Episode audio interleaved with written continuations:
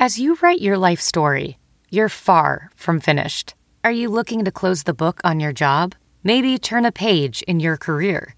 Be continued at the Georgetown University School of Continuing Studies. Our professional master's degrees and certificates are designed to meet you where you are and take you where you want to go. At Georgetown SCS, the learning never stops, and neither do you. Write your next chapter.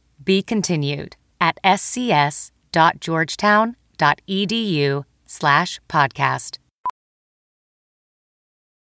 As a professional welder, Shayna Ford uses Forge FX to practice over and over, which helps her improve her skills. The more muscle memory that you have, the smoother your weld is. Learn more at meta.com slash metaverse impact. Hey, it's Kaley Cuoco for Priceline. Ready to go to your happy place for a happy price? Well, why didn't you say so? Just download the Priceline app right now and save up to 60% on hotels. So, whether it's Cousin Kevin's Kazoo concert in Kansas City, go Kevin, or Becky's Bachelorette Bash in Bermuda, you never have to miss a trip ever again. So, download the Priceline app today. Your savings are waiting. Go to your happy place for a happy price. Go to your happy price, Priceline.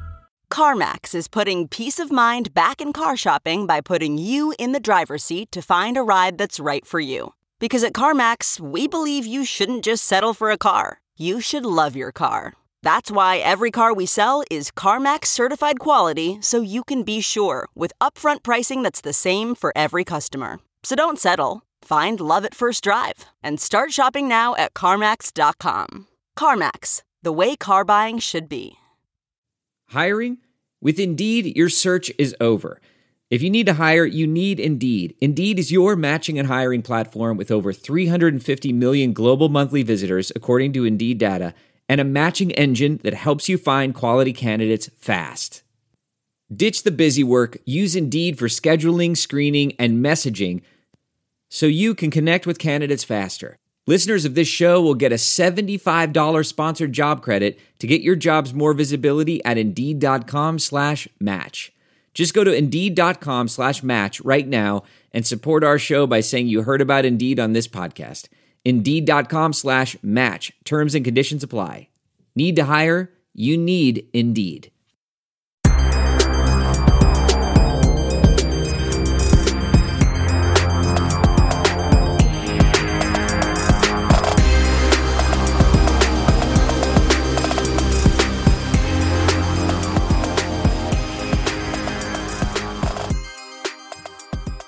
Welcome to another edition of Tag the Roll. This is your co-host Mark Schindler. I'm joined, as always, by my good friend Jake Rosen.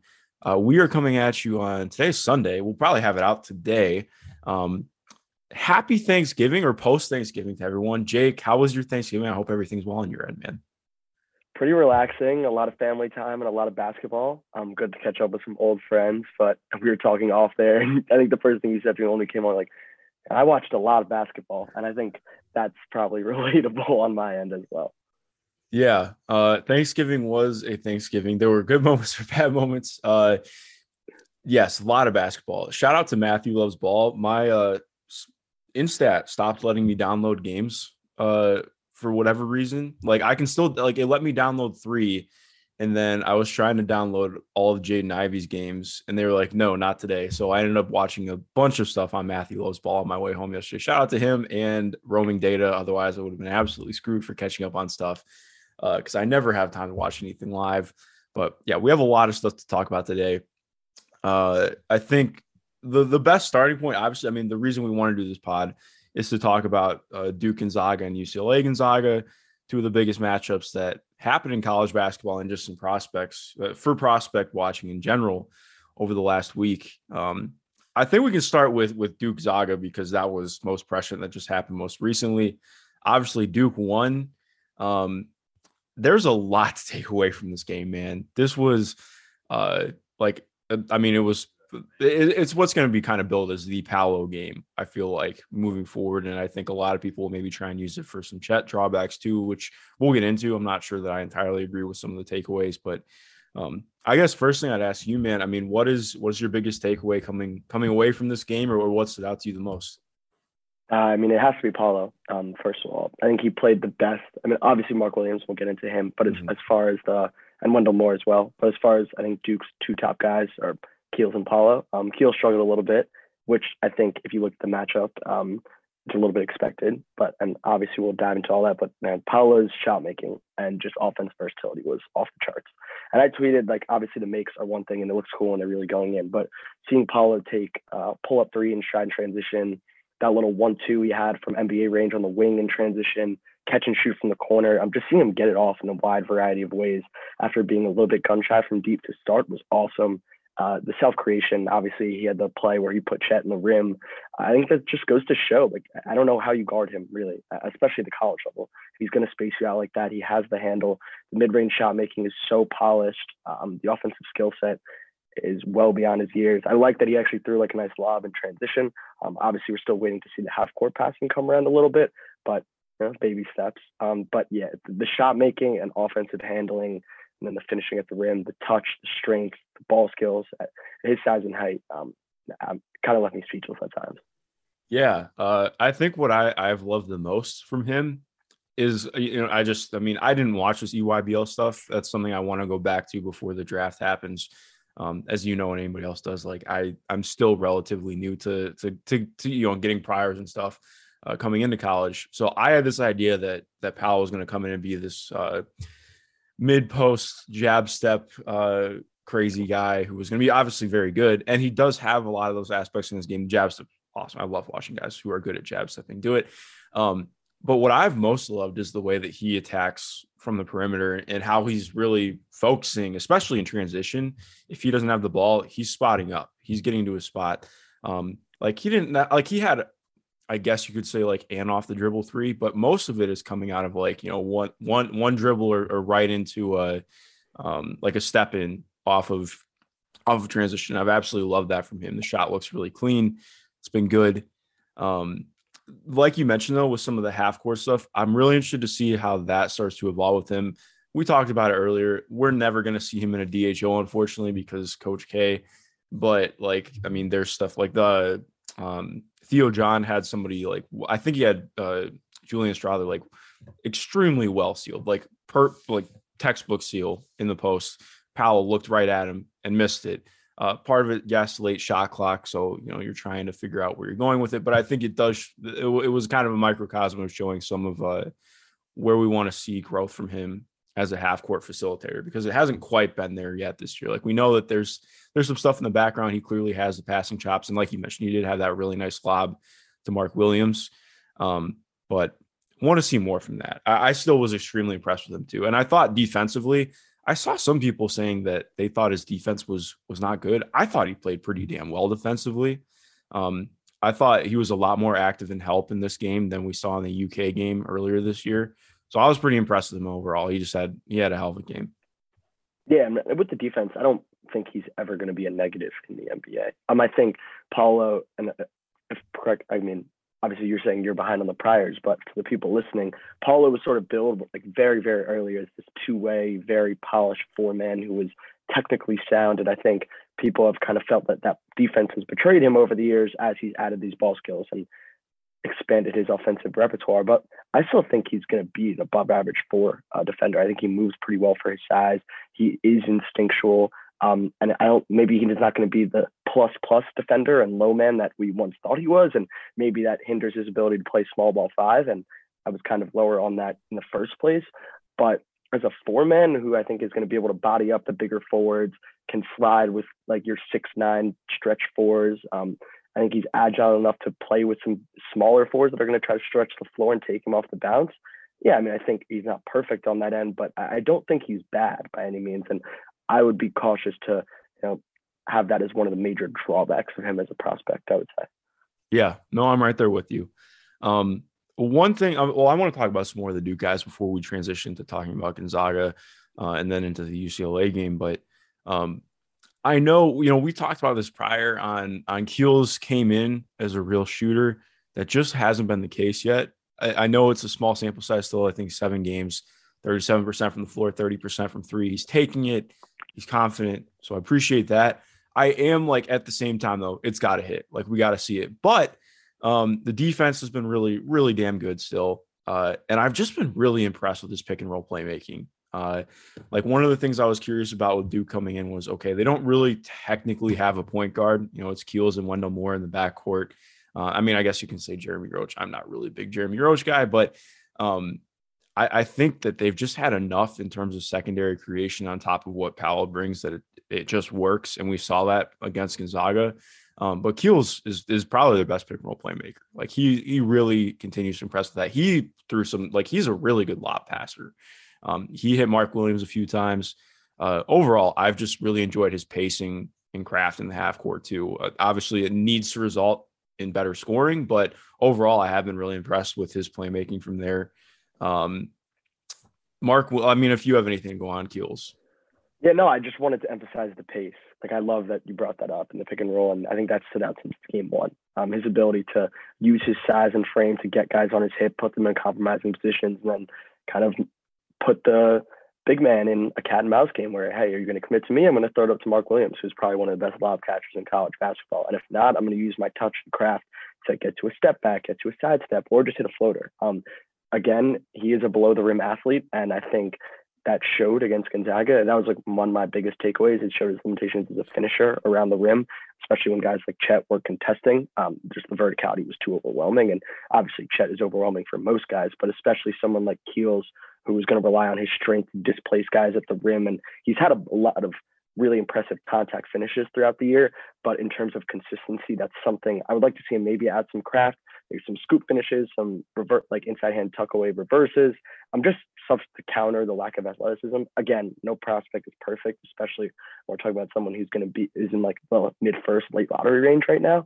Um, they're going to have their drawbacks, but yeah, with Keels, I, am more optimistic on the shooting just because I've seen it. Um, he's someone I've watched very closely through all four years of high school and AAU, and touch is buttery soft. Um, I know he's taking a lot of tough threes, and I think that was still the case in high school. A lot of off the dribble stuff, a lot of deep range. So I think it will come around the fall, but I do understand your reservations, um, especially if he is going to be a combo scorer who's going to space the floor. But um, yeah, I'm, i remain pretty optimistic on Keels. You want to talk about Wendell Moore because I thought you was, yeah. you tried yes. to you tried to sell me on Wendell Moore after game one, and I had just been too traumatized by the two prior years to buy into it. But Ren- Wendell Moore looks like a guy, and he looks really damn good for Duke. Yeah. Um, this, I mean, I remember I watched him a little bit last year, and in in the year prior when I was watching Cassius Stanley, and I just wasn't really like I was like, okay, he's a big RSCI guy, and that's really all I have. Um, his jump in efficiency this year has been ridiculous. Again, small sample size, but it's been enough where you're like, okay, this is something. Shot 48% from two last year, 44% as a freshman, shooting almost 73% on twos this year. And a lot of it is off just tough makes on the inside. Like, obviously, he's hitting some of his pull ups from two, which I like, honestly. Like, I think he's good enough of a pull up shoot to pull, pull up shoot, Jeez, pull up two shooter where it's like, okay, maybe that's something. Um, but the the the finishes through contact have been really impressive, and you saw that against against Gonzaga and even against Chet a few times. I thought, uh, and we've seen that throughout. Um, he's played against good rim protectors and had good finishes like that, just really good flashes. Uh, and he's getting to the line too, which has been tremendous. Uh, I'm trying to look up his free throw rate right now. Um, I mean, I yeah, 30.1. It's not anything yeah. crazy, but considering, you know, what his shot diet is looking like, I've been impressed with it. I don't think that the playmaking is anything crazy, but considering what his um, you know, how much he has the ball and what his scoring gravity has looked like, I have kind of liked it. He's just been very good attacking off the second side. Um, I've I've really, really loved how I fit in with the offense. Um, still have questions. Okay, is the shot going to be a little bit better from outside? Because that's been a question in prior years. It's been better this year, still below average, but he's taking it. Um, but ultimately, yeah, I mean, just is looking at somebody who's a, a, a scoring wing who provides a little bit. Um, I'm less high on his defense. The on ball is cool. He falls asleep off ball a lot. Um, but he's he's I mean, he's really rising up for me. Would you say? I mean, he, he's looked like a first rounder right now to a degree. Yeah, no, I, I, I agree. Um, I was trying to do uh, just a very nonchalant. What guys do we have right now? Um, mm. and he was probably in the top thirty. Um, just uh, it's very very early, yeah. but I think I mean look, you mentioned he's shooting 73, 72.5% from two from now, which is just a major outlier compared to his freshman and sophomore year. A lot of that I can I think is attributed to him getting to the rim more and finishing there. He's always been like this janky wing with ball skills who can flash. I think it's it's reasonable to expect a dip and regression oh, back sure. down to the mean as uh, a pull-up mid-range shooter. I'd love to see what he's shooting there and hop on synergy later and see those numbers because it feels like everything's going in. Um, yeah. He's one to two dribble mid-range pull-ups, and although I, I, don't think he's that level of guy in the first place, and I think he's just off to a really hot streak right now. So it'll be interesting to monitor his overall efficiency and how that dips. And I mean, he's averaging 17 points a game or 17.9 points a game right now. It's like basically 18 a game on 12 shots, which is just pretty ridiculous. Um, and that doesn't feel entirely sustainable to someone who isn't just eating free throw attempts or a big knockdown three point shooter. I'm less worried about the shooting like from deep. Um, he's always been a very good uh, free throw shooter, and he's getting them up. 4.6 attempts per game. He's shooting 34%. That's fine to me. Um, if if he were to finish the year like that, I, I don't think it would be a positive, but I'm not sure. I don't think it would be a negative. Yeah, it wouldn't be like a hindrance to me. Yeah. It's just definitely yeah. somewhere it's like you want to see it be a little bit better. Yep. I actually think I'm a little bit higher than you in the passing. I think some of his pick and roll playmaking is really impressive. Um, he made a couple, he made one really nice play on a pick and roll in the second half of that game. Um, he's decisive. He's a little bit creative. And like you said, he's been really good out of second side. Um, so if he's going to shoot it off the catch and offer that second side playmaking and be able to finish at the rim, um, like you said, the off ball defense could be tightened up a little bit. Um, but yeah, he's interesting to me. I'm not ready to like declare him as this super jump, um, especially until we see more games and the pull up shooting and where that trends, either if it stays somehow or if it goes back down to what we sort of expect. But yeah, I mean, he looks like a guy, and I was not ready to say that um, after the Champions Classic when we first did that pod. Yeah, and I think that's what just stood out to me with him. I mean, uh, it's it's happening against NBA level competition. Obviously, we're, we're going to watch throughout ACC play and see what it looks like. But um, yeah, I'm right there with you. I think him and Keels are going to be really interesting to track and how they kind of both even out uh, as the year goes on and what that looks like for them. But yeah, we're we're in lockstep with that.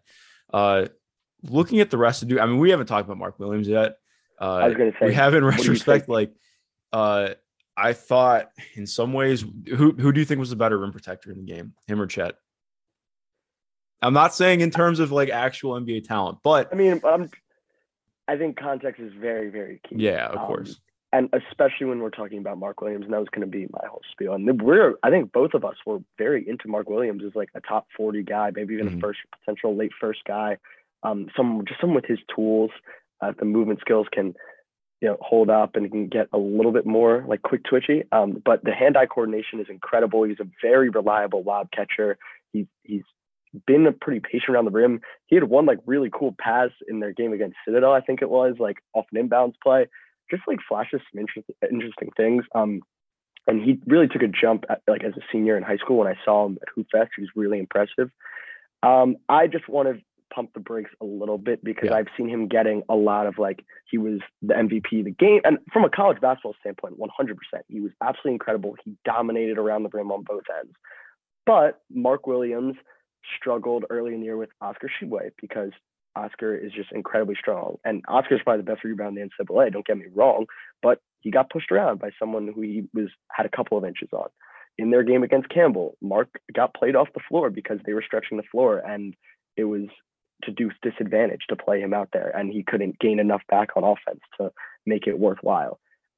It doesn't sh- shock me that, and look, I love Chet. He's number two on my board. I um, remain very, very high on him. He's not someone that's going to punish you around the rim per se. Drew Timme is a very ideal matchup for Mark Williams. Um, he was able to stay patient on his footwork and just absolutely engulf him with the size and and like tools. And Timmy is not someone who has NBA athleticism. He's a below the rim athlete and a damn good college basketball player. But and, and Mark Williams was incredible. Don't get me wrong.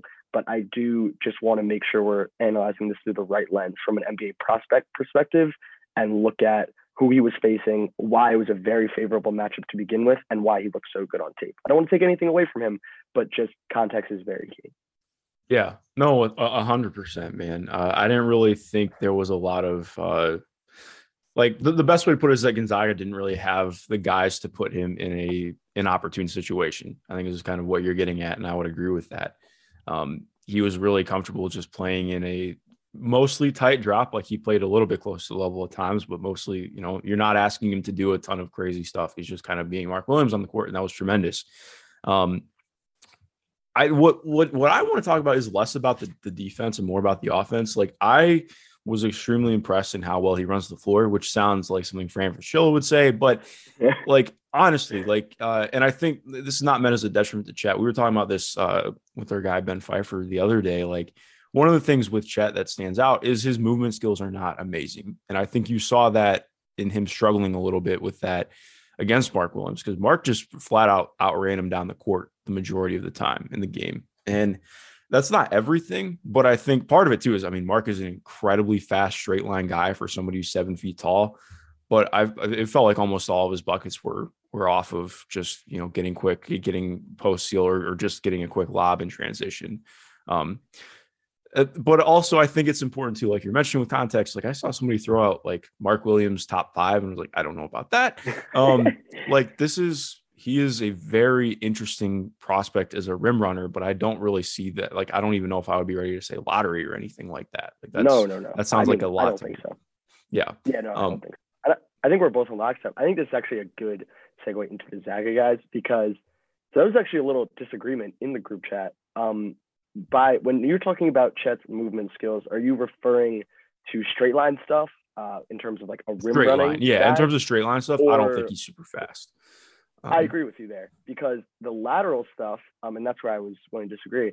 While he's not technically sound, and I think you saw some of that in the UCLA game, especially when it was came to like closing out on jump shooters, um, in which he was pretty jumpy and allowed some blow bys or just like pump and lean in. Um, not very technically sound, but in terms of moving and covering ground and sliding with guys, I actually think he's pretty damn good. Um, and I, I don't necessarily think that's an issue for him moving forward. I think it was wildly evident in FIBA, um, his his ability to play multiple coverages, play drop or get to the level and recover. Um, he did that against UCLA, in an awesome pick and roll possession where he hedged out Johnny Juzang, made him completely veer out of the pick and roll, and then recovered to contest at the rim. So I I just did want to clarify that I'm pretty high on like the lateral and half court stuff, but yes, uh, he is not very fast in just a straight line sprint as a rim runner or recovering back on defense. Well, yeah, and what what kind of stands out too? This is uh both games. If I remember correctly, I think against UCLA, like he only ended up with three fouls in both games, but he got into early foul trouble both games and had to get pulled early, and that was a problem for Gonzaga.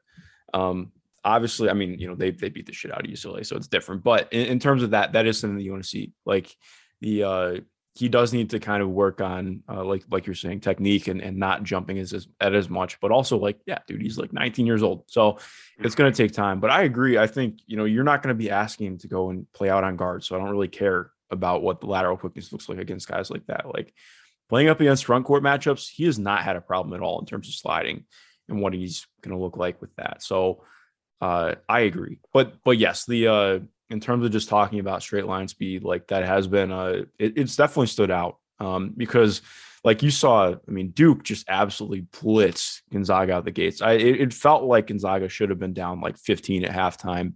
Um, part of it was like, I mean, they were good at getting back and they they hung tight on offense too. But I mean, Duke was just like, okay, we're gonna live in transition. And I think a lot of teams are gonna be trying to key in on that as the season goes on. So we'll see more from there. But uh yes. Um for, for other stuff with Gonzaga, and, and well, I mean, we can talk more. What else did you have on Chet? I didn't mean to skip ahead. So, where do you stand on his frame with regards to interior defense? And are you ready to bring some nuance to the discussion with me and dispel Yeah. some narratives? Um, I'm kind of tired of hearing about how skinny Chet is. I'm sure you're feeling the same. Uh, it's it's the only thing that gets brought up on a broadcast. Like I swear to God, Jay Bilas gave this dude a different height and weight measurement like seven times during the game. Um, and look, I mean, to, to his credit, he didn't really say that much about him having to get stronger. So I appreciate that. But like everything is, oh, he needs to be stronger. He needs to be this, he needs to be that. I'm like, we knew that coming in. Like, no, of course we knew that. And also, too, like, how many times does it matter? I think the only time where it has really reared its head was when Paolo threw his ass into the basket. And Uh, that's partially because it's Paolo Banchero. Like, I mean, Banchero. Uh, like Paolo is built like Chris Webber, dude. I mean, of course he's going to throw somebody into the rim. I think he's going to do that to just about just about anybody at the next level. And here's my thing where I get hung up with on that. Well, I think you can look at the way that the NBA is being officiated now and saying that there's going to be more leeway with that. It just doesn't matter that much to me because how many guys are you worried about actually doing that that have the same height, weight, athleticism as a guy like Paolo that are going to be able to do that to Chet? Like, okay, Domantas Sabonis, Joel Embiid, but also I think you're going to say like he's not going to be playing those guys one on one in the NBA. Like, ideally, He's going to be a help side rim protector who's playing more at the four.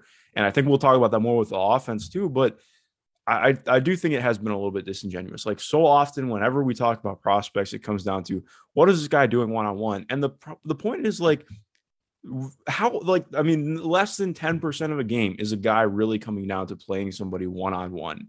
A lot of it is coming down to how they play in a team defensive system. Obviously, the one-on-one skills do matter to a degree, but I think they get massively oversold, and we're seeing that with Chet already. Yeah, and that's what I was gonna say. How many times has it mattered? Because I clipped UCLA tried to post him up three different times. Um, two of them were Myles Johnson, and I'm blanking on who the third. And Myles Johnson is a tremendous post player. And Myles, very good post player, and is a big dude. Um, he's no slouch. And look at those clips, and look what mattered. They one of the shots got sent into the stands, and the other two were just great verticality contest. Like, yes, he gets bumped off the spot initially, but it doesn't matter. He recovers. He's vertical. He knows how to leverage. Like Chet knows he's not the strongest guy. Like this is not new. He knows how to leverage when guys are backing down on them, letting them give a little bit to then contest and recover. Like the thing with the Paolo play is like that was off the bounce, and Chet's already sliding back, and then Paolo dips his shoulder. So now we're talking about guys who are six nine slash six ten, or maybe let's just say six eight, good enough to have the ball skills, strong enough to displace you and drop the shoulder, and then have enough touch to finish around the rim where it's like an and one. That's not a lot of guys. And like one, that's what makes Paolo so special. And two, that's why that play is sort of an anomaly. I'm looking at the other plays where they're just like everyone's like he's to get bullied in the post by Embiid. Like yeah, Embiid gives a lot of guys trouble, and will he give a Chet, rookie Chet some trouble? Sure, of course he will. But is that a reason why he can't play the five? I don't know. I fully think he can play the five at times. Um, to be honest, I think as long as he can continue to expand on offense and provide some like like his finishing around the room has been so impressive with the length and touch. Uh, he flashed a couple of those like short little turnaround jumpers while attacking closeouts.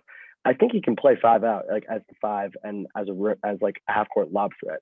Um, his pick and roll defense is incredible. He can get to the level. He can play drop. But I think as you're seeing with Evan Mobley, and I'm really glad that Evan Mobley came around a year earlier, and you're going to see who learned things and who didn't. Look at Evan Mobley and Jarrett Allen um, playing together, coexisting, and Chet shares a lot of those perimeter skills that Mobley does. Mobley has. Um, the processing isn't all there, but in terms of the jumper. Um, I think he's a better shooter than Mobley. The ball skills, I think he's a little bit behind, but like there are similar things there, and you can be used in a similar way. And I think you'll hear people say, well, if he's not going to play a five, that kills the entire appeal of him being a stretch five that protects the rim and you playing five out. And then my counter that would be, well, one, he as long as he's like obviously he was a little gun shy in that game, and that's going to need to change. But as long as he shoots it, he can play off the bounce, he can attack closeouts, look at what you're gaining on the defensive end with that guy as your roamer and secondary rim protector. That's absurd. Um, he's one of the best rim protectors, if not the best rim protector in college basketball right now. And his instincts, verticality, timing, all that stuff is going to translate. And I just think you could be talking about like a potentially ridiculous front court if you're pairing him with a legit rim protector, or if you want to play him against an offensive minded center and have him cover up some holes in the back end. Like there are so many ways for him to impact the game on both ends. And I'm sorry if I'm like ranting a little bit. I just like it's always he's too skinny, he's gonna get bullied. And it's like, well, actually, like let's take a step back and look at what he can do. And it's a lot of good things really damn well that can give you a ton of versatility on both ends of the floor. Yeah, no, I agree with you 100%. Um, and I think the way I just look at it, uh, to me, it's less about is he a four, is he a five? And I just say he's a front court player. Um, yeah. I think you could even like argue, okay, maybe there's a chance where he plays the three, like not even actually like being three, but you get my point. Like sometimes like again, it's not perfect roster construction, but the way that the Cavs have done, if you have three guys who are seven feet tall playing, you can kind of make it work for a stretch if you have Chet out there because he's been capable of doing it. Like just thinking outside the box with it sometimes, you know. Um, let's talk about the offense. So you mentioned him being a little bit gun shy. That's one of my only hangups with him. I, I feel like he's somebody I want to see shoot, shoot, like not just take, you know, two or three a game. Um, he checked himself out of one. I think he was in the corner and he had to he, he tried sidestepping to his right, ended up getting uh, kind of boxing in the corner. Um, we've seen some stuff like that throughout the year so far. And again, like it's uh, part of it is to me, his release is a little bit slow. I mean, that that's what happens when you're seven feet tall and you try and be a shooter, um, and you have length like he does. Uh, but he's got to work on that, and also just being a quicker decision maker, and if he's going to take the shot. Um, but you also mentioned the attack attacking closeouts, and that has stood out. Like he had a like a, a little you know attack in, dip in, post fade on on Mark Williams, and that was awesome. Like I want to see stuff like that. The touches looked really good around the rim. Uh, his second jump has been really impressive too in terms of just getting a putback. Um, even if he misses on the first uh, on the first attempt, it feels like he's automatically coming back up with the ball and getting uh, an easy basket again. So I, have been, I mean, like I feel like the offense has looked really good. He's had some solid passes too, nothing crazy, but um, I've been, yeah, I, I think the offense has been encouraging for sure. Yeah, and I don't really have worries about him like his ability to shoot.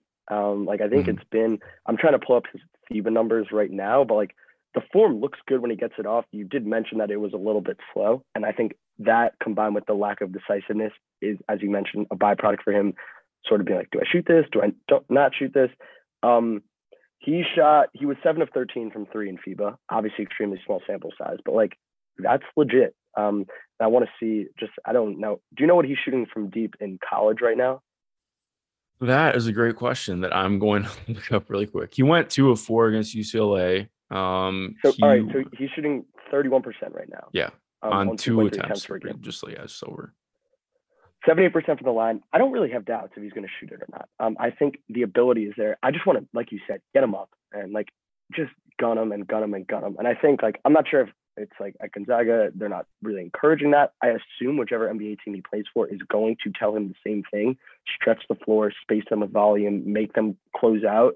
Um, because that's kind of could that could be the whole driver between his offensive game, honestly. Um, as you mentioned, the passing hasn't really been there yet. Um, I threw up a clip of him handling in transition, just completely missed a wide open Strawther cutting with some tunnel vision. Um, so I would like to see that improve. But again, the dude's seven one and like putting the ball on the ground. Like there's something to be said for that in the first place. So I'm I'm kind of glad we could bring some nuance and like break down the individual individual facets of his game rather than just he's so skinny he needs to put on weight. And it's like, well, does he? And like if he doesn't, he can still be incredibly good and so valuable. So I'm still very in on Chet, and I don't think that the Duke game was like the scare drawback that others are portraying it as. Yeah, no, and I agree. And I think the biggest thing too is just like talking about functional strength. is how I felt about Jaden McDaniels in the NBA. Like Jaden McDaniels is clearly somebody who ideally puts on weight and is less undersized, but also because of positioning and angling and and just his physicality, it doesn't matter as much. Um, and that's how I feel about Chet. I do think you can bring up questions about injuries, but also I think it's disingenuous to to make that a sticking point when none of us are physiologists or doctors who really know anything about that. So, um, not to like totally dispel that, I do think it is a fair concern, but also I think it's been made out to be a little much. Um, let's talk about some of the other Gonzaga guys before we transition to the UCLA game. Uh, Andrew Nembhard's final line wasn't amazing against Gonzaga, but I thought he had a really damn good game. I've just been impressed with him overall as a playmaker, especially in the pick and roll. Like he had a cross that sent Theo John into yeah. into like back to Marquette, frankly. Um, he's just been really impressive for me, man. I've really enjoyed him. Uh, I, I don't know where I'm going to end up with him or whatever. I mean, he's, uh, I think this is, what is this, his fourth year right now, but he's got good size. Um, I think a lot's just going to come down to how you feel about him as a shooter. And I, I feel solid about him as a shooter, but I, I mean, yeah, I've I've really enjoyed him. I don't know if you have any thoughts on him, but Julian Strawther too. I mean, we can get into. So, um, I just want to talk about Nembhard a little bit because he's been awesome, super fun to watch. The passing has been great, the composure. Uh, he's running the show for Gonzaga, and mm-hmm. for someone that looked a little bit erratic when he came off the bench at times last year, that change in pace and composure has been awesome. And he's acting as the true point guard and has looked like an NBA guard at multiple uh, multiple occurrences. Um, free throw rate. Do you want to give a guess as to what that is? Oh man, that is a great question. It's probably low as shit right now. Um, or we can just do get how many total free throws he's attempted in seven games. Like seven. Seven on the dot.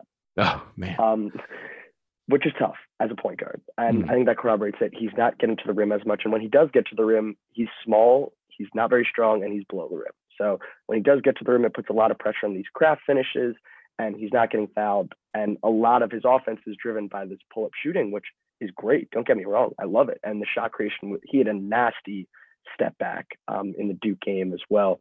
And he's looked much better as a creator, um, actually creating space and getting to his spots and making those shots.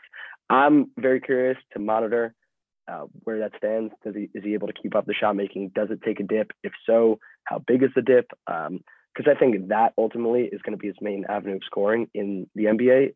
So, but yeah, he's been really good. Uh, just some concerns to monitor. And then Strawther. Um, Strawther has been really, really good for Gonzaga to start. I think he's their second best prospect right now. Um, yeah. And I mean, he's got an absolute strap. Like he is shooting the the the leather off the ball right now. I mean, 47% on five attempts per game right now, 60% on twos. I think, yeah, 66% true shooting. Uh, and what's most interesting about it is like very it's I don't even mean this in a bad way. Like very little of it is self-created in the sense where it's coming off the dribble, but like a lot of it is self-created in terms of how opportunistic he is in the offense, how he sees the floor, how he cuts, how he relocates and moves off the ball.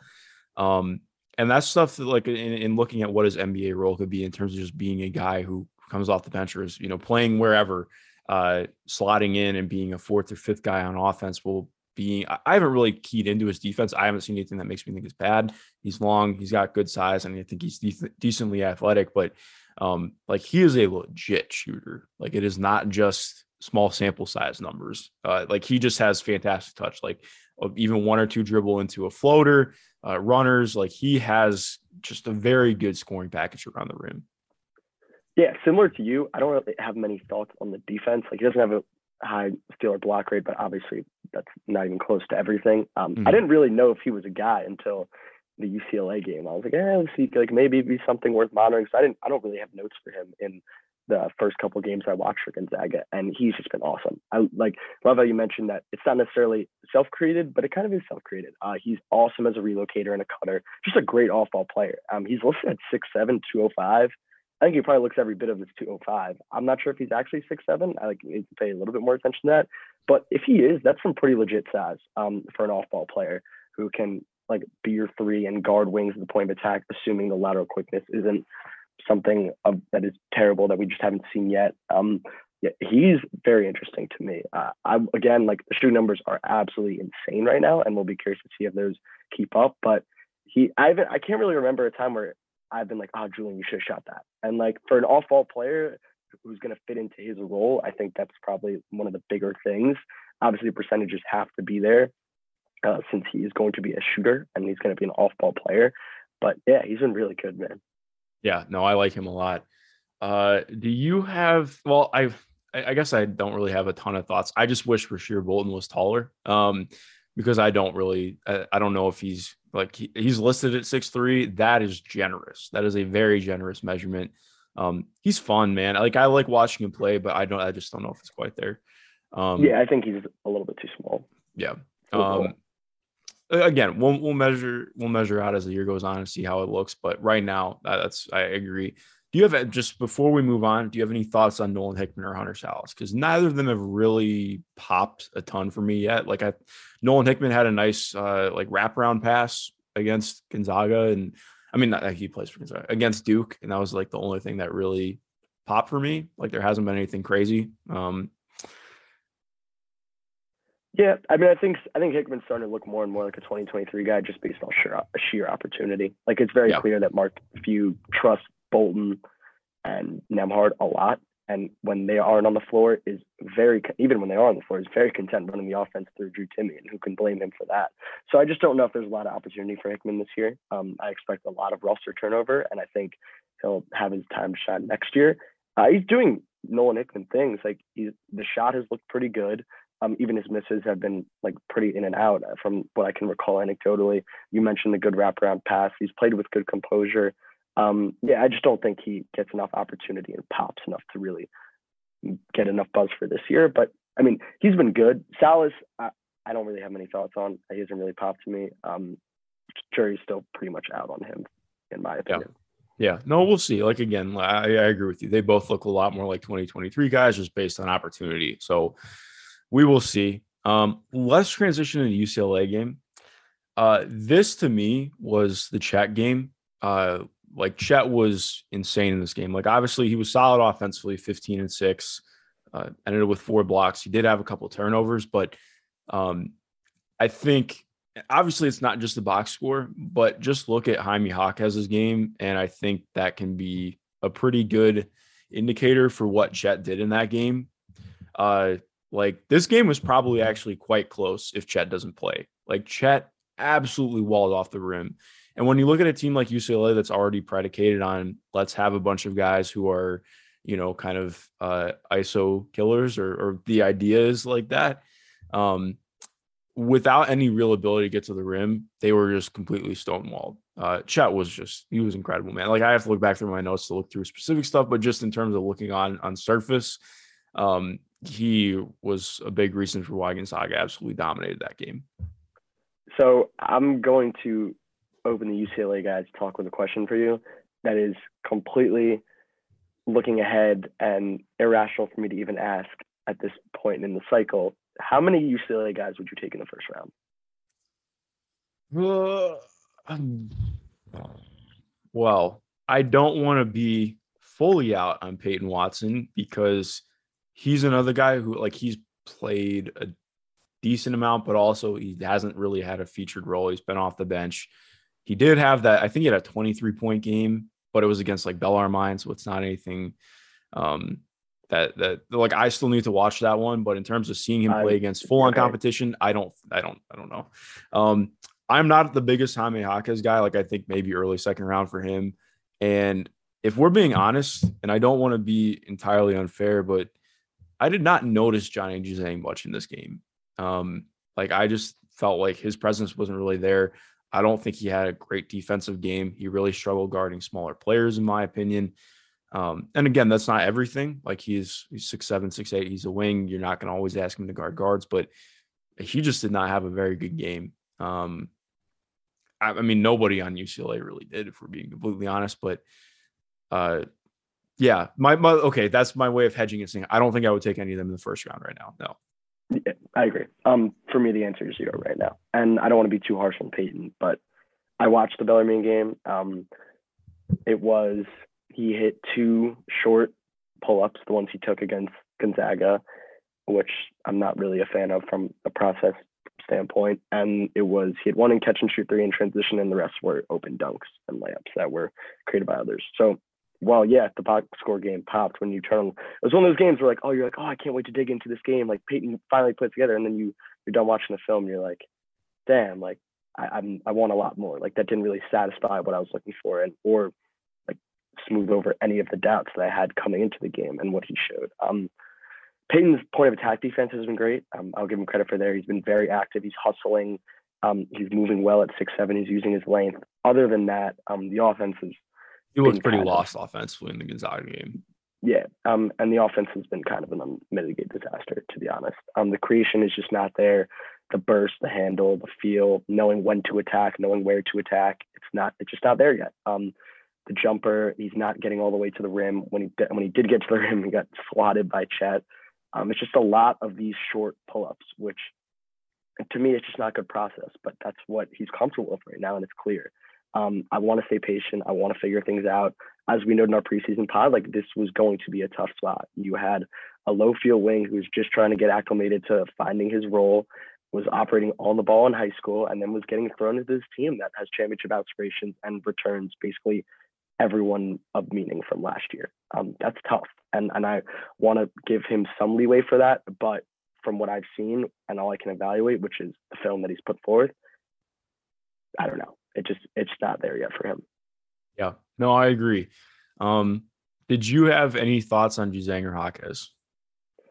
So, I mean, I thought Jaquez really struggled um, against Gonzaga. Really, really struggled. And I, and I think that's what you see. Um, Francis mentioned it during the group chat. Like, this is what you see when Jaquez can't overwhelm with strength. And I thought that was a great point and why this was such a good evaluation game is not only the strength, he just struggled. Like, he couldn't beat, I mean, I have in my note, like, he couldn't beat Timme off the bounce. Um, I have in, in my notes. Let me just try to find Jaime Jaquez. Yeah, like he struggled to beat Timme off the bounce. Nothing was easy in the paint.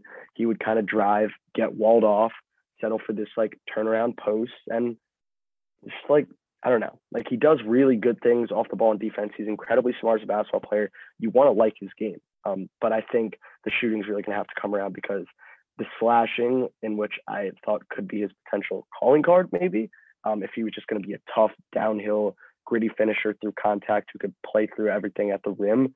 Uh, I think that definitely showed some of its limitations against even someone like Drew Timme, um, who we just mentioned is not an NBA athlete by any means.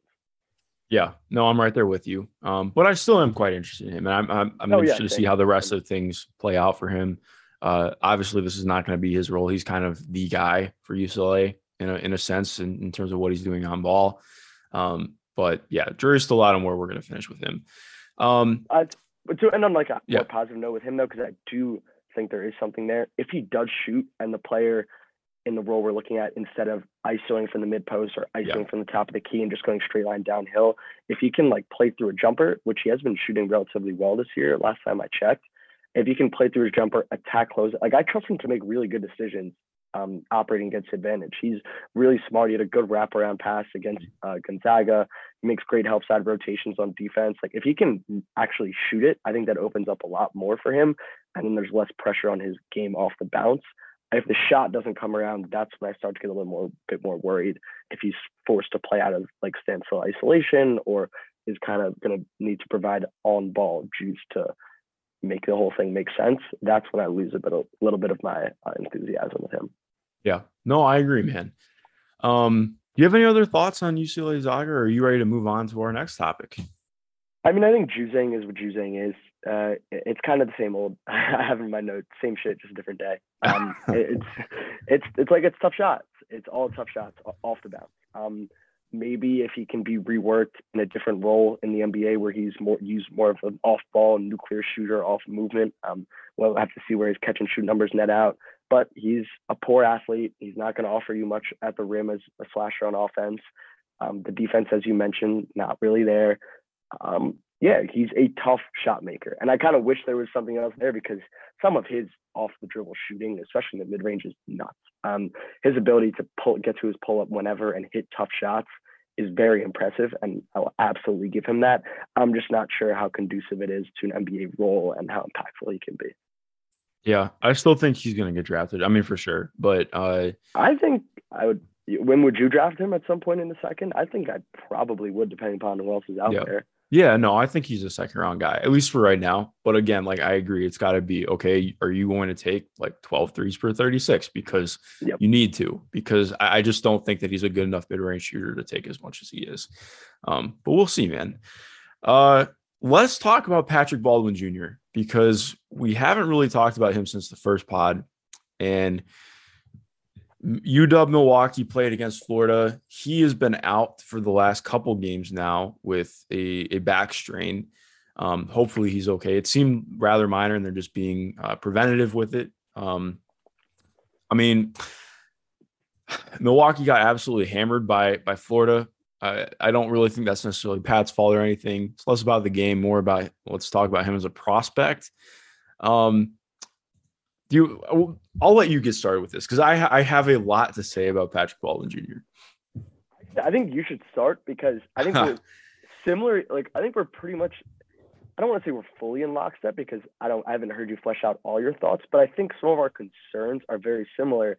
Yet I think I'm a little bit more willing to I don't want to say stay patient because it's not the right word to like buy into him more still, despite these limitations. So I think I want to have you flesh out all your concerns. I'll see where I am, um, and then we can kind of circle back into how we evaluate that.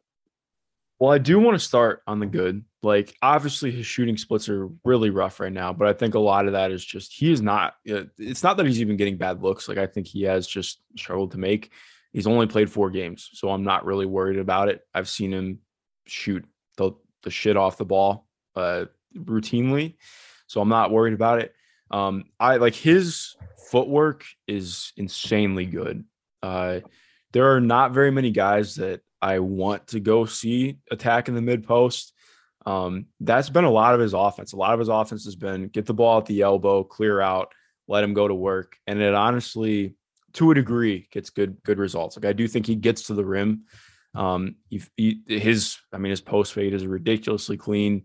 Uh, I've been in, continually impressed with him as an athlete. Like I wasn't entirely sure what to think of him as an athlete coming in. Uh, he definitely has grown an inch or two. It feels like, like I think he's six ten now fully. Like he looked massive against UF. Um, like he was taller. I think he was just about as tall as Colin Castleton, and Colin Castleton is a definite six ten. Um, so and also Colin Castleton looked like David Robinson playing against uh, UW Milwaukee. Like there was no one who could contain him. Um, but he's incredibly fluid. Uh, like he, there were were stages in FIBA. I don't know if you felt the same. Like in FIBA, to me, he looked a little bit like somebody who was still growing into his body, like not fully um, figuring out where they were athletically. And Pat just like truly looks like very uh, athletic for someone his size now. So that stood out. Um, the issue is just when when we look at, at how he's getting his opportunities right now and, and more like I like the process of how he's getting to things, but it's just the way that he's finishing has been a problem for me. Um, and who he's going to be as a player.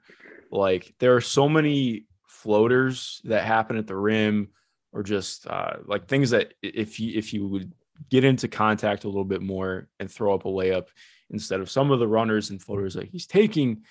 Um, Can I interrupt you for one yeah, quick second? Just because I sure. have a I'm literally like laughing out loud right now. Have you ever seen a 6'10 forward with more craft finishes in their bag than Pat Baldwin Jr.? no, like single leg scoops, Euro step inside hand finishes. Um, I'm just like, dude, just go. You're set. You're 6'10. Like, just go lay the ball up. like, exactly. so I just, I think that was. I wanted to interject that funny question, but continue because you're absolutely on the right track. No, that, I mean, they, exactly, man. Like he is just making things so hard on himself right now and how he's attacking. Um, and it's a lot of too, it's not like uh like, okay, lean into somebody and then you know step back into a banker. Like it's okay, I'm going to use my offhand to to throw up a scoop layup. And it's like, no, like why? Your defender's six six. Like this doesn't make sense. Um, so that's been a lot of his misses for me. It hasn't been the defense forcing him into anything. It's been a lot of him forcing himself into tough things. And that just kind of leaks out into the rest of his game too in a way that I think is maybe a little bit lower on him, frankly. Like I looked at him coming to this year as a top five pick because I, I mean, he is that level of shooter, and I have not been discouraged from that at all. Like I still believe in him as like somebody who, like I said on a podcast a week or two ago, I think he's going to be one of the top 10 shooters in the NBA by the time his rookie deal is over. Like that seems realistic to me uh, based on on prior track record. But like defensively, he is in the right place. He will dig, he will make the right play. The but then the second that the ball goes up, it is a problem. Like I can't remember the guy's name right now. Uh, I think it was it might have been Phlandrous Fleming for uh, Florida. Absolutely elite basketball name. Um, he's like 6'5, 240 or something like that, and was Pat's primary defensive, I mean, matchup uh, that, that he was defending. Um, and he just absolutely eviscerated him on the glass multiple times. Like Pat is terrible at finding a body.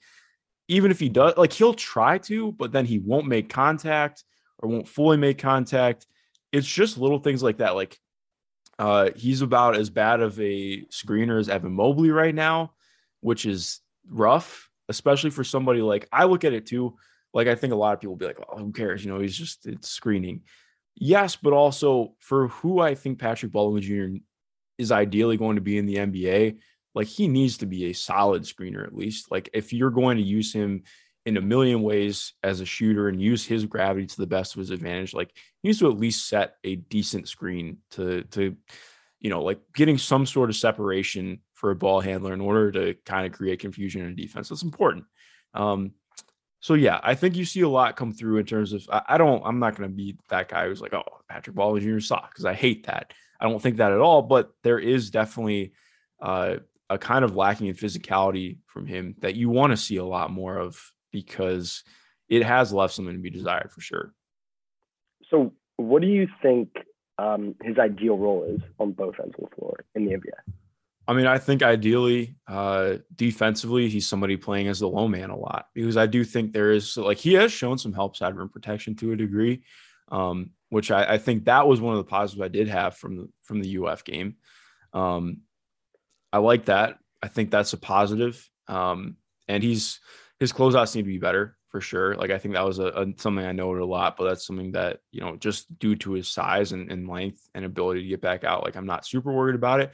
But I think that's his best position. Like okay, if you're you're defending as the low man, providing help, that's probably his best spot in the NBA. He can guard on ball, but it's better if he's off ball. Um, on offense, I think he's your second or like he could maybe be the top scorer on an offense, but ideally he's not really creating that much for you. Like maybe he's um, kind of your second or third, uh, probably not third, but like your second option on offense, like somebody who is um, being used more as, uh, you know, like if if he's creating anything, it's off of an advantage that's already happening. Um, because I do think like he's a smart enough player or like he sees the floor well enough attacks quickly enough that that's how i view him as somebody who can definitely attack off of off of an advantage that's already created because while he does like he has shown the self creation flashes and ability. I think a lot more of it is okay. Well, I think you're going to be a lot better as somebody who's attacking off of an advantage that's already created. But uh, do you disagree, or where are you at with that? So I'm going to counter with one last question before I kind of flesh out all my thoughts. Yeah. Do you think PBJ could return top five value if he had, if like let's just say out of your starting five, your main guys, if he had the third highest usage rate on an offense, do you think he could return top five value? That's a good question. I don't eh, like. I, am not trying to. Like, I'm sorry totally to put you on the spot. No, no, you're good. put you on the spot. I'm not trying to like totally eradicate him from top five or anything, but like I just know off top of my head right now he would not be in my top five. Like I think it's possible that he could, um, but also I just don't know that we're like. I don't know because I do wonder a little bit with the process. Like he is shooting, but I actually feel like he could be taking more threes than he is. He's taking six a game right now. I think he should be taking nine or 10, frankly. Like he is part of it is tough because he is getting run off the line a little bit, but also how many 6'10 players does he actually face? Like I want to see him take more contested threes um, because he has the high release, he has the ability. Uh, he is taking stuff off movement, which I've liked. Like they're setting a lot of flare screens screens for him. Um, but I want to see less of the mid post touches, more of okay, can you create from the perimeter coming off of an action into something? Part of it's tough though, because that team is like very bereft of any advantage creation outside of him, I think is a kind of way to put it. Um, maybe we'll see more in the Horizon League games, but so far, not a ton.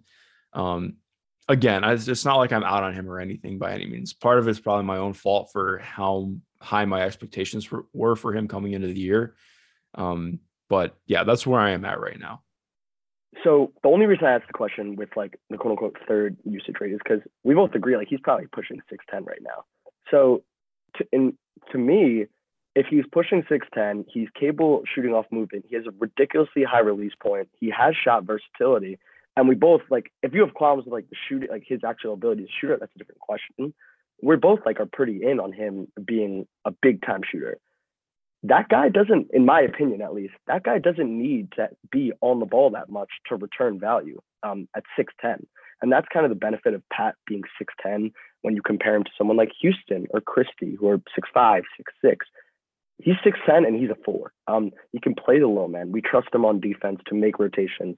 Um, I had in my notes that he got like back cut a couple of times and just like got caught ball watching, but those are more anomalies. He's been sound. He can dig. He can rotate towards the rim. He can get vertical. Um, I don't think he's like a rim protector, but he's a sound team defender. So like the defense as a four is fine. I trust him to like do to like play drop and second side pick and roll and like he is like good hit like no, he's like good spatial awareness like when to drop when to pressure a little bit as we saw in FIBA. With the offense, um, I completely agree with you. I'd love to see him get more threes up. And he offers you nothing at the rim right now. Um, that's why I kind of interjected, dude, you're 6'10, you're huge. Stop doing goofy like scoops. Like that's for Tyrese Hunter, who's six feet tall, not you. Put your shoulder down, get in like get an animal opportunity, get to the free throw line or finish through contact. Like that's just the process stuff. And like he's so finesse. It's like funny to watch sometimes. Like he'll see a double, turn around, Dirk fade away. Like and it's an air ball. Um like at any site of contact, he's gonna shy away. And that absolutely hinders his on ball stuff. He had I threw up a clip against Braxton Beverly, who is listed at six feet or five eleven. He might be five. He might as well be like five ten or five nine.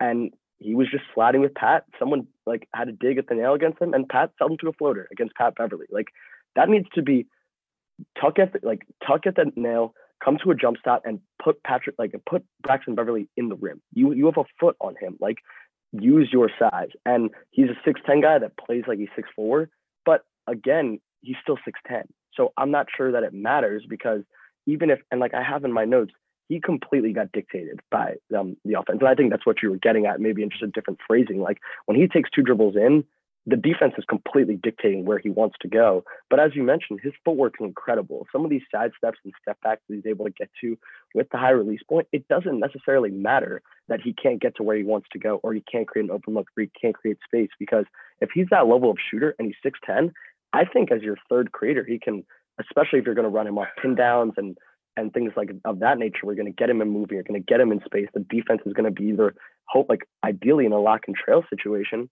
I think he can get to some of his spots when you're going to ISO him and like he's put in standstill against a set defense. It's a disaster. It's a, like there's no way around it. He doesn't create any space, and if he's not going to, it's going to be a tough shot. And it's either he makes it or he misses it. Um, he's not going to create easy looks at the rim. There is a ton of floaters not enough.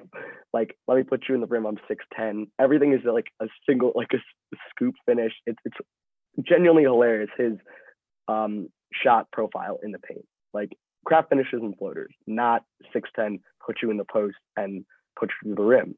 But does it really matter? Would be my point. Um, if he's going to be good on defense, as we're both agree, and if the shot's there, I think he could provide enough value, especially off the bounce when we're talking about getting to these like one to two drill pull ups. He's taken and made off the dribble threes. Like I trust him to maybe operate a pick and roll here and there. The passing has been good um, out of pick and roll. Forced a couple of reads when he's got like into the paint a couple times, but I trust him to make decisions. And it's like, man, I don't want to. I don't want to like pigeonhole him into th- in, by the things he can't do because he's forced into doing these things because Milwaukee's guards are just absolute garbage. Um, I think this has completely showed his limitations in terms of what he can't do, and he's not going to get you efficient self-created offense. It's not going to happen. He's not going to get good looks at the rim. He's not going to get to the free throw line. But ultimately, I too think he could still provide value without those things. So, all right. Well, my only issue would be um, I do think it's just in terms of like what you're talking about with the ceiling. Like, I, it's not like it's totally gone, but um, is that going to come along in his game at all? Like, do you envision him yeah. being somebody who's like, okay, I'm going to be physical now? I, I, do think there's a real question with that because to me, like when I look at him, like, okay, if you have that size and you add on a little bit more because that's something that you can envision with him, like he's actually gotten to the line a decent amount, but I think a lot of it's just been because he's long and he's able to get get guys to foul him. Um, I, I, I don't know, like it does definitely change things up for me because in terms of looking at like somebody who's going to attack the way that he could out of out of pick and roll, like you know if he's coming off of a second side in the pick and roll or um, just the way that he could bend defenses with the shooting and from there.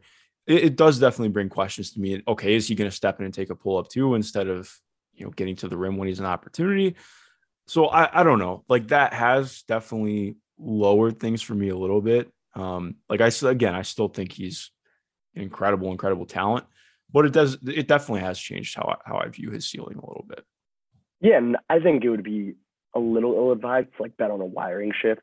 It, yeah. I, I don't know what bump he would have to like participate in or who what coach would have to get through his head. Like, oh, I'm gonna lean into being 6'10 now. Like he's always been huge. And this was a thing, even when he was playing against local Wisconsin high school kids, like still taking tough mid range pull ups. Like it's been the same pat. Um, so I'd be hard pressed to kind of imagining or, or bet on. Um, obviously anything could happen, but even being higher on him, I'm not going to bet on a wiring shift. It's more of I think he can still be, let's say, the second most valuable player on your offense, even if he's not, even if he doesn't have the second most on ball usage. Like if that makes sense. Like uh, if, if he's going to be deployed as a shooter and the movement shooting is what we think it can be. Um, he's 6'10 and the release is as untouchable as we think it can be and has, has shown to be in college so far.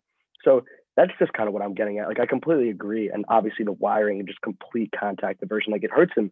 As you mentioned, the rebounding, it's completely non-existent. Like watching him rebound is miserable. Um, defense, he can shy away from contact at times. I would love to see him as like operate uh, in the mid post and just like initiate contact and rise up. He doesn't want to initiate contact. So like this isn't just like oh he's not the on ball creator we thought he could be. Like this bleeds into other parts of his game as well.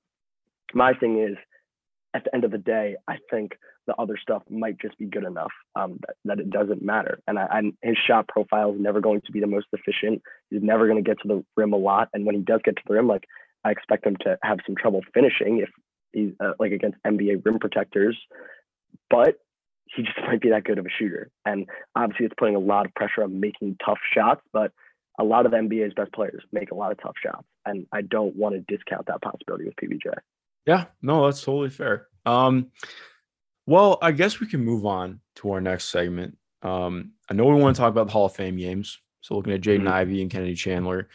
Uh, can we start with Purdue and Jaden Ivey? because yeah. I do think uh, you know we were I don't remember where we got asked. I think it was in the group chat again. Asked you know like who are the most talented teams in college basketball, um, or the best teams in college basketball.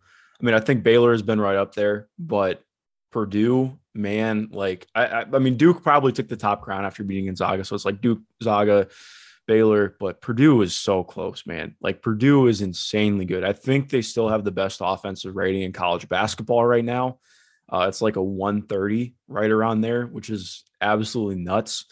Um, like just to for background, like Zach Edey has been awesome. Like just eh, obviously not in terms of an NBA prospect. Like I'm sure that conversation will come up at some point, but uh, he just warps the defense with his ability. Like he actually does have pretty damn good movement skills for somebody his size. Has good touch. Like has been incredible in what he does to set things up for their offense. Uh, Jaden Ivey has been like close to national player of the year caliber. Like he's been in that conversation with like Wendell Moore and Ochai. Um, where do you want to start with him? Because he had himself a weekend or weekend, geez, holiday week, whatever you whatever you want to call it. So I think you want to start with the half court stuff with Ivey because I think the transition stuff is like self-explanatory. He's yeah. really fast, and the transition passing has absolutely been there, which is awesome. I think his best passes have been thrown in transition, um, being able to manipulate the defense and draw them all in with his speed, and then spraying that out to shooters. Like, I think that's pretty self-explanatory. I think the half court stuff is where it kind of gets a little blurrier, and I think mm. you'll see a more wide array of opinions. Um, you want to start with Ivey with the half court stuff? Yeah. Um, I mean, in terms of looking at his half court, I mean, you, you, make a great point. Like, there just isn't a lot that happens for him in the half court. Um, like, is he a standstill creator in your mind? Like, can he standstill create? I think there's something there. Yeah. yeah. Um, I'm more worried about what he does when he gets past or only has a half step on his primary defender, and when he get, I'm I'm more worried about him at the second level. I think his process at the second level can be worrisome at times. He'll like unnecessarily create contact. He picks up his dribble one dribble too early plenty of times. He has some finishing craft. Like we saw some ridiculous goofy leg stuff um, in the Indiana State game earlier this year, I think. But um, again, some of the freshman year issues were very present in the championship game against Villanova, um, where he was getting walled off a little bit and just throwing himself into contact. So I think there is standstill creation upside for sure with the burst, the stop start, the handle, the shiftiness. It's all there. Um, I think he's still learning how to like polish it and make it like worthwhile in the half court every single time down. But I absolutely think there's upside there as a creator. Um, the finishing is a little bit more worrisome in his process there, but I do think he has potential to be a standstill creator. Yeah, no, I agree. Um, it's kind of interesting because I mean, would you say we really see him in pick and roll that much? Because I don't. No, not at all. Just we don't like a lot of it's either coming standstill or he's just catching the ball on the wing and going. Um, and that's when I feel the best about him. Like when he gets the ball on the wing and cuts inside or drives, just slashes inside. Like I think that's where we're seeing the best stuff from him. Um, he feels a lot like kind of a zonal passer. Like anything you can see in front of him, he's good at hitting. Any of the stuff where it's he has to look to his side, not as much. Um, in terms of like, okay, so when you're talking about the finishing though, where are you at with with him as a finisher? Because I just to, to flesh out what you're saying. So it's tough. I mean, I don't. I haven't looked at the percentages, and obviously he's a freak athlete with like tons of burst and can play above the rim. My concerns come with the lack of counters or just ability to play with someone on his hip. Um, I think it's what something we saw in his freshman year a little bit in the film. I was going back during the preseason, and there were a couple possessions against Nova where he's just married to the straight line drive when there's nothing there. And it's just like kick it out and move. Um, just because you drove doesn't mean you have to attempt a shot and try to finish. And I think I've been a little bit turned off by his process there. Um, just being a little bit, you know, close minded, I would say is probably the word to describe it, where he makes up his mind that he's going to get downhill. And despite not really having an angle or, and, and doesn't, the thing that kind of um, drives me a little crazy is like he doesn't try to create an angle. It's like, I know there's nothing there, but like I'm to try it anyways. And you know that stuff doesn't really bode well for him right now. And I think it can be fixable down the line, especially with what he's shown when he does actually get all the way to the rim with some of these scoop and finishes and inside hand reverses. But right now, it's just not fully there on like a consistent basis. Um, so that's what I'll say about the finishing. I just I'm a little bit worried about. It's more about his process as a, as a driver and like the counters and seeing things rather than his ability as a finisher. Like I think he'll be fine as a finisher. Um, I'm just a little bit more worried about like the process right now of him getting to the rim and recognizing when he has an opportunity and when he doesn't. Well, yeah, I think a great way to to look at it is it was just kind of a tale of two games for him. Like it's not like he was bad in the Villanova game, but he was amazing against UNC. I mean, 22, 10, and 6, and shot incredibly well from three. Well, he actually shot well from three in both games, uh, but was so six of 11 from two against Purdue, one of five from two against Villanova. And I feel like part of that was obviously Villanova plays a little bit smaller, more wings. Um, UNC, like he was like he essentially in some ways played Armando Bacot off the floor. Like uh, anytime that he got an opportunity to attack, he was taking it. No one could stick in front of him.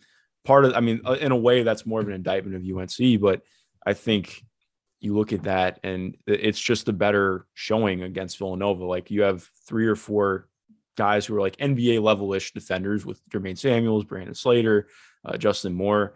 Um, I do think he struggled with that length. And like you're saying, um, when there are less opportunities for him to attack and transition, the full full stop. I mean, all full full go, no stop is like it just doesn't quite work for him in the same way. Um, I think that's something that I want to see a lot more throughout the year, especially during Big Ten play. When, uh, especially like I mean, with a lot of the teams that we've watched play, they are going to want to grind it out and play slower. Like, okay, when you're playing Rutgers in February, um, not that that's like an incredibly difficult matchup, but they're going to play slower. They're going to try and force you to slow down. Uh, what does this look like against Illinois, who has pretty good size in the front court and, and is going to contest the shit out of you? Um, what does this look like against Michigan, who has a lot of guys on the wing who are going to be able to stick with you and force you into tougher things? Like, how is he able to to start processing things differently in the half court instead of you know like we he obviously has that burst and explosiveness but it doesn't mean that much if you well i shouldn't say it doesn't mean much but it's not going to mean a ton until you can consistently find pacing that's going to throw off the defense instead of just going at the rim all the time yep exactly and i i do want to brush over the shooting like a little bit and then one last thing before we move on for him like i do trust the shooting his lower body can be a little bit inconsistent. His yeah. feet. I don't know if you've noticed that. No, I um, did notice that. Yeah, like sometimes they'll flare out. Sometimes they'll kick one in front, one behind the other. I'm just kind of inconsistent. And, and he's a relatively cool. set shooter too. Like he does yep. not get a lot of pop off the floor, off the floor. Yeah, n- not a ton of elevation for sure. So, but I do believe in that. I don't know if I'm like all the way on it, ready to just like disregard all the freshman year numbers. I don't think it's like a hindrance to him right now. I'd like to see more of them get up. I'd like to see the lower base get a little bit more consistent and the percentages stay relatively good. I think they're pretty good right now. But um, yeah, shooting thirty-seven and a half percent right now. Perfectly cool with that. Like if you end the season there on good volume, um, and as long as the lower body stuff can get cleaned up relatively, like I'm cool with that. I do want to just um, hit on the last things I really like that you mentioned. His ability to attack off the catch. Um, he's his first step is still there, even without the ball in his hands. and he had a nasty like snatch back off a dribble handoff where he just like snatches snatched Caleb Love back without even taking a dribble forward. And then he had another one in the Villanova game. He ended up picking up a charge, which I think can be a, sort of attributed to that process at the second level, which we talked about. But he got a kick out and just like jab cross right off the kick out and just instantly blew by his man um, and gained a full step. And I would have loved him to like kind of jump, come to a jump stop, take a floater, um, kind of just barrel his way toward the rim. But like, I don't want to discount his ability to just instantly crack into the defense uh, right off the catch and not even a hard closeout. It was like a regular closeout. So I do think while there is a standstill creation upside there, I also do like his ability to attack off the ball. Yeah, no, I agree. And and last thing I would say too, that we didn't hit on, like he's going to get to the line a lot. He has already. Um, like that that part is good. Like his physicality at the rim and just what he's going to be able to do in terms of forcing a defense to pay attention to him is good, but it's just building off of that. Um, you want to talk about Kennedy now? Yeah, let's talk Kennedy. I think um, Kennedy's two games were very telling to me. Yeah. Um, so Kennedy struggled um, the first game. Did they they played Villanova the first game, right? Yeah, I think it was Villanova first and then USC Villanova. second. So like so all of Tennessee kind of struggled against that. Kennedy was one for nine, um, but it was an interesting one for nine, I would say. He missed a couple of easy ones around the rim, I think, for him. Yeah. But then the majority, that was like maybe one or two, the majority of his finishes, the overarching thing for me was how tough everything in the rim, at the rim is for him. Um, he's small, and while he can get up, um, he's very small. Um, and the majority of these finishes are just really, really difficult. And I think the one for nine was less about his like he wasn't like getting bottled and like he was relatively he was getting to the paint relatively easily, I thought, um, and still doing Kenny Chandler things. I just thought the rim attempts, uh, the rim attempts were um, rather difficult, and I think that showed in the box score. Yeah, you can say he would usually finish those in other games and he'll like that's an outlier bad performance finishing but it is a testament to how difficult everything is on an every game basis for a small guard um, which is why i think the shooting was really going to have to come out for him. Um, i think it's cooled off a little bit since he came out scorching um, and i think that is definitely going to be something we can monitor but i thought he was a lot better against North Carolina. Against Villanova, I didn't think he played with much pace. I didn't think I didn't think there was much pick and roll craft. And I saw, I think you're, we're going to be in agreement with this because I saw you threw up some clips from the North Carolina game. I thought, and I mean, in the first half as well, I thought he kind of struggled and you know he got deterred from the rim, forced into turnovers. Um, just like the size limitations were bothered him. They like, bothered him a lot more than they did against the majors. But in the second half, I thought he really played with some pace. Um, was able to leverage from in between game. I like the floater. I think he settles for it a little bit too much, um, and I think it's it relies on it too much. But I did like to see him playing with some pace, and I thought the pick and roll passing in the second half was really good in the um, second game. Yeah, I thought his passing in in the UNC game was tremendous. Uh, one of the things that I really liked about him, uh, like you're mentioning with the shooting, it's interesting because I've liked his process a lot and and where he's trying to get as a shooter because he's done a very good job of. Uh, I, I don't necessarily think it's just like him wanting to give up the offense. I think part of it's probably how Rick Barnes has it drawn up, but a lot of it is okay. He's going to bring the ball up court, get it to somebody, and then he runs off screens like crazy. I've loved that about his game. Um, one of the things that is a problem though he is definitely close to being a set shooter. And he is so short for somebody who's going to shoot like that. I think we've seen a lot of him having issues trying to get a shot off. Um, like, is the release going to be able to quicken for him to take more? Because right now, I think he's taking like just under four a game, something like that. Uh, and he, like, the shot is clean, it's good. But like you see a lot of times, he'll have to check out and he'll throw the ball back to uh, like a post hub or whoever is coming to screen for him and gets that first shot again, which is good. But also, I think when you're looking at the NBA and the way that guys are going to be able to close out on him, I do wonder how much he's going to be able to get a shot off. Because, um, like, and again, it's not like a one to one comp or anything like that, but I think a lot of it is in me looking at Darius Garland, the way that he's developed in the NBA right now. Part of what makes Darius such a good shooter, A, is the range that he able he's able to take them from, but also the quickness he gets it off.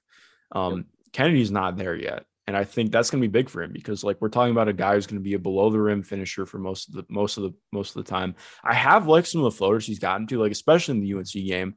I thought he was really good with that. Um, and you can even say, like, I would say Kennedy's better at getting to the paint than Darius Garland is for sure. Like, especially in terms of the process of where he's trying to get there. I like it, but I agree with you. Like, I need to see him attempt some more stuff at the rim that is like a little bit less cautious. Like the floater is going to be huge for him in terms of how it develops and what it looks like. But um, like his interior passing in that in that that UNC game was fantastic. Yep. Um, I have been really impressed with him. I just yeah, I, I want to see a lot more of how he starts to to look throughout SEC play too, because they don't have I don't think they have too crazy of matchups coming up. I think they I mean I'm pretty sure that they play Purdue coming up actually, but um, yeah, it'll be a lot of kind of seeing how he adjusts and, and how he continues to play against other teams.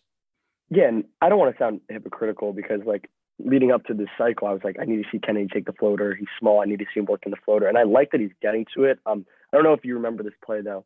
He there was a high ball screen, and he completely got a step on his defender, and it was him versus Bacot, one versus like one on one, him versus the drop big, and he slows up to put the defender on his hip and like, get him in jail, and then settles for a floater and it airballed short. And like, it's less about take less floaters, and I just want us to know like know when to take it. Um, only rely on it when you have to. If you can get to the rim, get to the rim. Um, and in that case, he had a full step, was coming downhill as an explosive guard athlete and extremely fast. Like go straight at Bacot. And that process um, was a little worrisome to me, kind of bringing your defender back into the play for no reason, just because that's like it's obviously a, a rep that every point guard has practiced. Get downhill, slow up, get your def- put your defender in jail, leverage the big, and get your floater. Like, and it just looked a little too learned for me rather than playing on the fly and u- utilizing this when I need to. Um, I don't want to sound too nitpicky off of one play, but I do think that is something that reared its head, um, especially in the Villanova game first. Um, just being a little bit too set on like, hey, I'm going to take this floater right here. Like if I see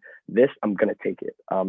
Rather than only going to it when you need to. But again, um, I just do want to hold six foot guards to a high standard because he's very good. Um, but I do think he needs to shoot, and I'd love to see some more stuff at the rim. The passing has been great, though. And one thing I do want to give him a ton of credit for his hands are insane on defense. Um, his ability to poke the ball loose and help, he's just, it just always seems like he just comes out of nowhere and pokes the ball free. Um, always all ball. I haven't really seen him get called for like a reach in on any of these like digs or swipes um, he has some ridiculous hands for a guard on defense.